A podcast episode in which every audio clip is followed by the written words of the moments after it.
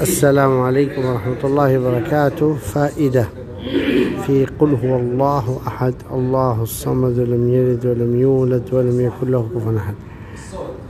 من أسماء الله تعالى الصمد. قيل فيها أقوال.